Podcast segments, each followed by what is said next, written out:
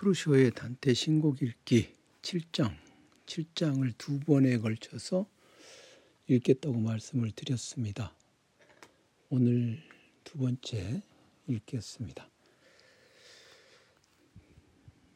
지난 아니 지난이 아니라 어제죠. 어제 제가 그 한국어 한국어의 한국어는 제가 이제 나면서부터 배운 언어인데 이 나면서부터 배운 한국어를 말 그대로 모죠. 토착어. 토착어이고 한국에서는 글쎄요. 저는 그거를 지역어라고 말하기는 하는데 사람들은 그걸 사투리라고 하더라고요. 뭐 전라도 사투리, 경상도 사투리 뭐 이 렇게 얘기하잖아요. 그런데 저는 사투리라는 표현보다 그 지역어라고 쓰는 것이 더 적당할 것 같아요.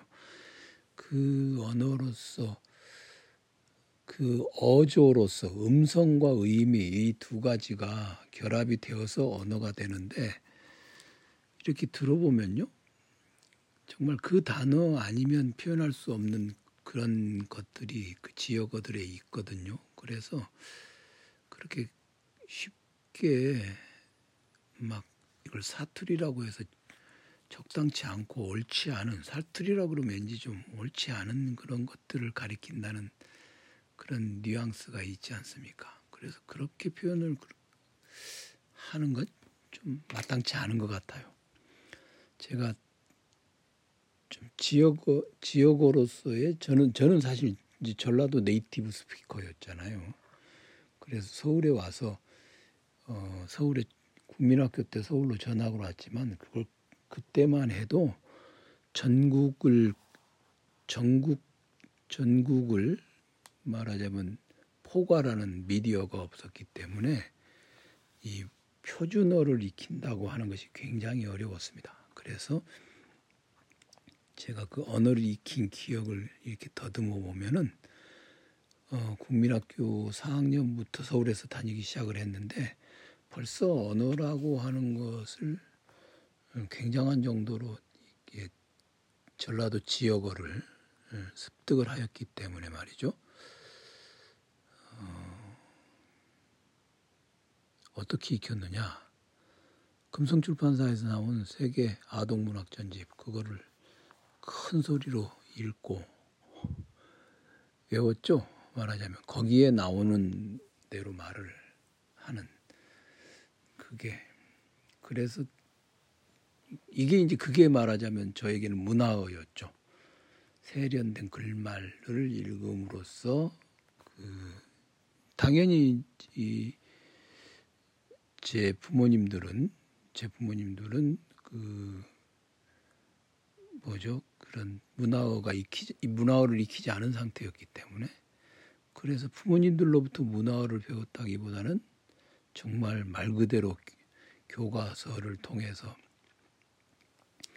광주에서 살 때는 음, 교과서에 들어있는 말을 사용을 하기는 하지만 그게 일상생활에 정말 거의 거의 100%죠. 100%가 어, 지역어로서 이루어져 있었기 때문에 서울에 와서야 이제 서울로 이사를 와서 서울에서 국민학교를 다니면서부터야 비로소 문화어를 익히기 시작했고 그래서 저는 음, 좀 약간 약간 그런 것에 대한 뭐라 할까요? 그 괴리감을 느끼는 게 제가 가지고 있는 언어가 굉장히 그좀 제가 사용하는 입말하고 세련된 글말 사이의 간격 이런 것들이 있다는 것을 아직도 느낍니다. 10살부터 서울에 살았으니까 50년을 살았는데 그렇다 하더라도 계속 완전히 그 지역하고 단절된 상태로 살지는 않았잖아요. 예, 90년대 말에 그 CBS 라디오에 처음 제가 그 출연을 했을 당시에 그 담당 프로듀서가 그런 얘기를 해요. 그게 정검, 정범구 그 국회의원을 지냈던 분 있잖아요. 그 정공구 박사의 시사 시사작기 오늘과 내일 거기에 이제 나왔을 때 그게 생방송이기 때문에 저한테 그런 지적을 하곤 했거든요. 다급할 때는 전라도 말 나온다고. 그래요. 다급할 때는 그러니까 전라도 말의 특징 중에 하나가 물론 지역마다 또 아주 뭐 미세한 언어의 차이들이 있긴 합니다만은 센 발음을 못하죠. 예. 밥을 못해 그러지 못해라고 시옷하고 히읗하고 붙어서 센 발음이 나가야 되는데 뭐 그런 것이 나왔다. 뭐 근깨 뭐 이런 말 그런 데를 갖다 근깨라고 한다. 그랬다고 합니다. 그래서 어제 마지막으로 제가 얘기했던 게 베르길리우스가 베르길리우스는 자신이 쓰는 입말을 굉장히 공들여 다듬은 세련된 글말을 썼다. 이거밖에 없어요. 세련된 글말을 쓰는 거. 그리고 그것이 둘 다 라티모였다라고 하는 거. 그거밖에 없습니다. 그러면 이제 단테는 단테는 신곡에서 어떻게 할 것인가? 이제 단테의 전략은 아주 아주 복잡하죠. 그렇다고 해서 신곡의 언어관을 체계적으로 설명하는 이론적 진술을 남기거나 그런 것도 아니에요. 이게 318페이지에 보면 그런 얘기가 나와 있죠. 오히려 이제 시 신곡이라고 하는 이 시 안에서 작시의 고된 과정과 시를 짓는 것의 고된 과정과 어, 그로 인한 난관을 음, 토로하고 다른 시인들 그러니까 신곡 안에 다른 시인들이 많이 등장하는데 그들과의 대화 속에서 어, 자신의 신곡의 언어관을 드러내 보여줍니다. 신곡의 언어관은 그런 방식으로 드러내 보여주죠. 야, 이거 참 기발한 생각이에요. 기발한 생각이에요. 제가 요즘에 그 그런 걸 생각하고 있거든요. 그러니까 우리 인생이라고 하는 것은 인생은 뭐냐? 시간 속에서 쭉 진행되어 가죠. 시간 속에서 나면서 죽을 때까지가 인생이다.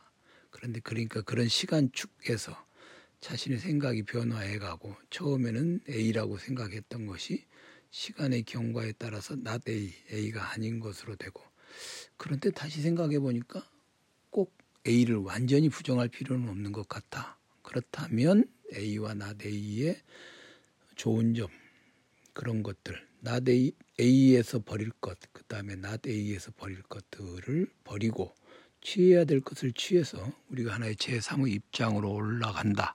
또는 입장으로 전개에 들어간다. 이게 시간의 경과 속에서 일어나는 거잖아요. 그러면 그런 것들을 일반적으로 변증법이라고 부르는데 예. 그것을 뭐 제 인생이라고 하는 건 너무나도 빤한 것이고 뭐 그렇게 뭐 서사화할 만한 그런 것이 하나도 없어요.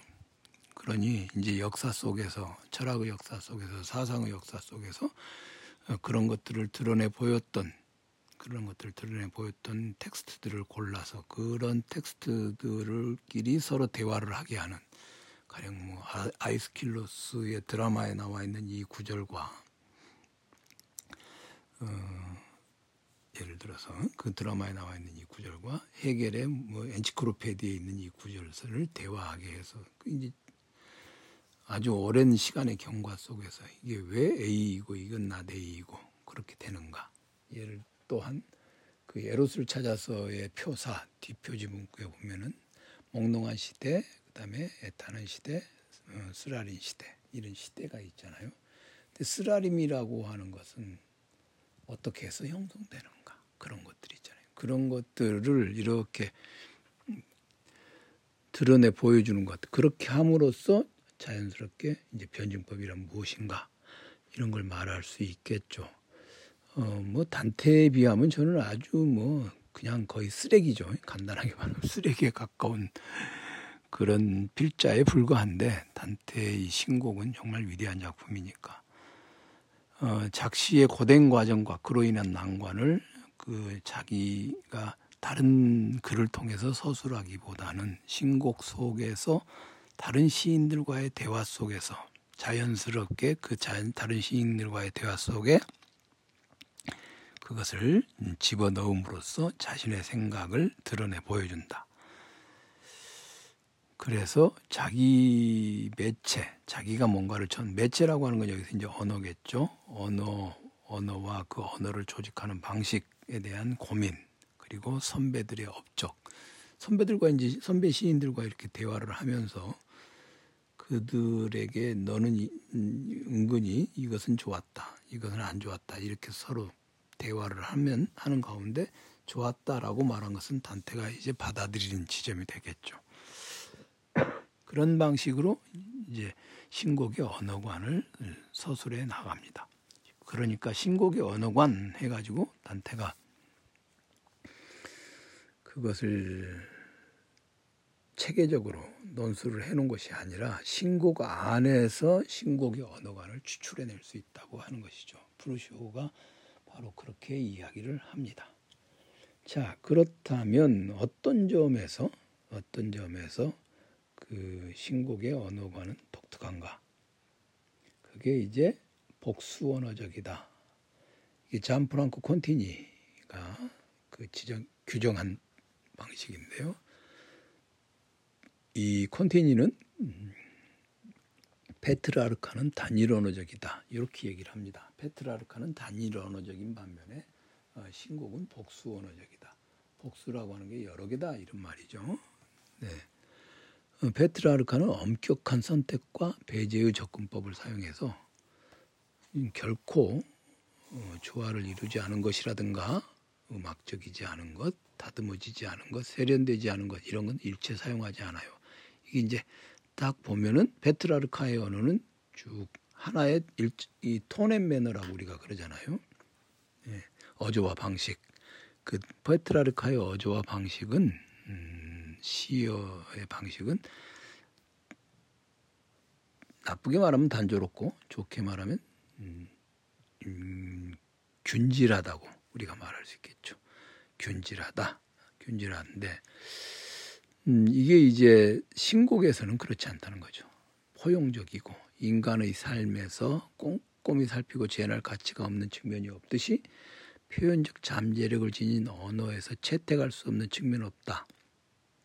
자, 이제 복수 언어적이다 이렇게 말했는데 이게 좋은 점이 있어요. 모든 측면을 말할 수 있어. 인간 언어에서의 모든 측면을 말할 수 있다. 그러나 다른 한편으로는 중구난방이 되기 쉽겠죠. 중구난방이 되기 쉬워. 아, 이건 심각한 문제죠. 그럼 문제는 이제 제가 지금 어, 생각해 보기엔 이렇게 중구난방이 되기 쉬운데 말하자면 육체화된 상태의 물성을 어, 결벽증 없이 맛깔스럽게 기록한다든가 이런 것들도 있고 그 다음에 음, 다른 다른 한편으로는 저급한 언어를 거친 표현들을 표현한 드러내기도 하고 그다음에 음성을 구현해내는 음성 자, 언어 자체의 음성적 특질과 가능성을 드러내 보이고 그리고 어, 직접 합법을 아주 높은 비율로 구사하고 있습니다. 저급한 스타일의 통속적 표현법이 가능해지죠. 그렇게 함으로써 그리고 조잡하고 거친 언어를 열광적으로 수용한다. 그렇게 되면 언어적 포용성과 다채로움이라고 하는 것 그런 것들이 가능해져요. 게다가 지역어를 사용하고 여기에 덧붙여서 신조어까지 사용하게 되면 그게 가능해집니다. 그러면 이걸 어떻게 앞서 말씀드린 것처럼 이건 중구난방이 되기 쉽거든요. 그럼 그렇게 중구난방이 된 것을 어떻게 집약을 해야 되는가? 제가 생각하기에는 운율이라고 하는 운율 체계, 네, 요 프루쇼가 단테에 대해서 규정을 할 때 그렇게 얘기를 하죠. 마지막 부분에서 어, 단테는 테르차 리마라는 새로운 형식을 창조했고 그에 어울리는 언어를 창조했다. 그가 만들어낸 언어는 그가 발명한 운율 체계 안으로 겉보기에 쉽고 편안하고 우아하게 흘러들어가 그 체계를 채워준다. 그 두 개가 완벽하게 맞아떨어진다. 그러니까 형식과 언어가 맞아떨어진다는 것이죠. 그러면 언어는 복수 어, 언어적이에요. 그건 뭐냐? 다양한 언어들이 다채롭게 들어가 있다는 것입니다. 그런데 그렇게 중구난 그것이 중구난방이 되는 것을 막는 장치는 뭐냐? 테르마리체라는 새로운 형식이고 그 새로운 형식 그걸 운율체계 안으로 그런 테르마리체라고 하는 운율체계 안으로 다채로운 언어를 집어넣음으로써 그것이 하나의 유기적인 유기적으로 통일된 전체를 이루게 되었다. 그렇게 어, 이해할 수 있겠습니다. 참으로 대단한 대단한 시인이죠. 이렇게 이제 언어 자체를 분석해서 읽어보니까 프루쇼의 이 책은 챕터 7이 정말 압권이에요. 이게 논변이 아주 차곡차곡 잘 돼 있고 새롭게 얻는 것들도 굉장히 많습니다. 그 반면에 어, 정치사라든가 사회사라든가 이런 배경들하고 어, 시를 연결시켜 설명하는 부분은 좀 못마땅하지는 않은데 그냥 그렇게 썩 잘 이루, 이루, 이어져 있다라고 말하기는 어렵습니다. 이건 뭐 사회적인 사건이나 이런 것들을 분석하는 저자의 능력이 좀 모자라기 때문이겠죠. 뭐 그렇다 하더라도 뭐 프루쇼가 대가 대가라는 것이 부인되는 것은 아니니 얼마든지 어, 이런 분석을 통해서 언어 분석을 통해서 우리에게 기쁨을 주고 있죠. 자, 단테가 단테가 연옥 26곡에서 아르노 다니엘이라고 하는 그 프로방스 지역에 프로방스 지역에 그, 그 음유 시이죠. 음유 시인을 한거 얘기를 하는데 토착어 문학의 최고 대가로 제시된다. 그러면은 여기서 이제 재밌는 게 베르길리우스가 있고 베르길리우스는 라티움어죠. 그런데 이제 프로방스 문학이니까 이 토착어 문학의 대가 물론 단테는 단테 이전에는 단테 이전에는 이탈리아 토착어 문학의 대가가 없어요. 그러니까 단테는 누구를 본받아야 되느냐? 라티움어의 대가는 많이 있죠. 특히나 이제 베르길리우스를 본받지만 토착어 문학의 대가로는 누구를 본받아야 되느냐? 음, 아르노 다니엘을 본받았다. 그렇게 함으로써 그렇게 함으로써 어, 토착어 전통에는 그가 모델로 삼을 만한 작품이 하나도 없었다.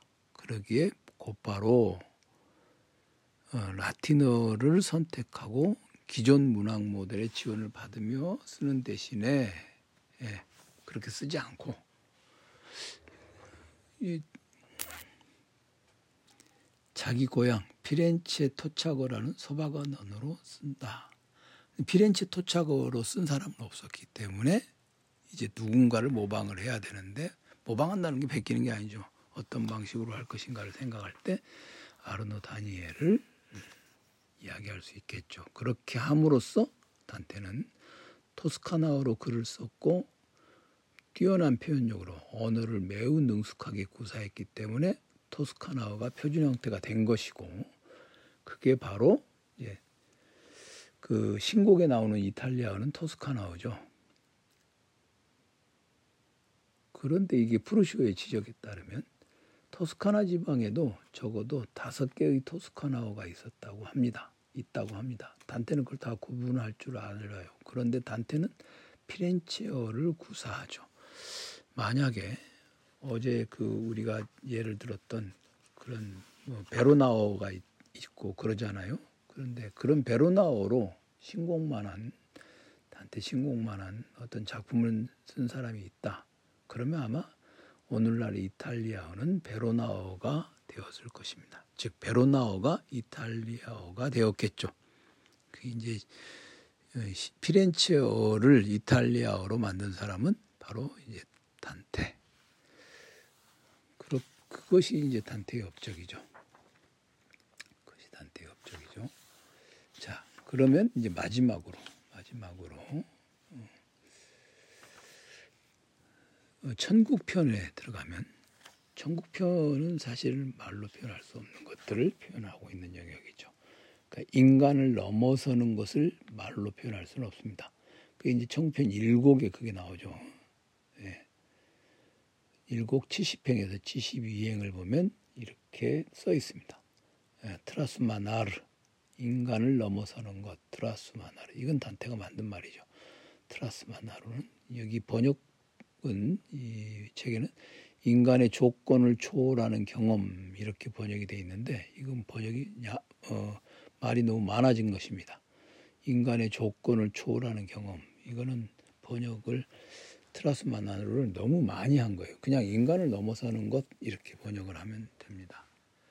이게 이제 인간을 넘어서는 것에 대해서 어떻게 표현할 것인가.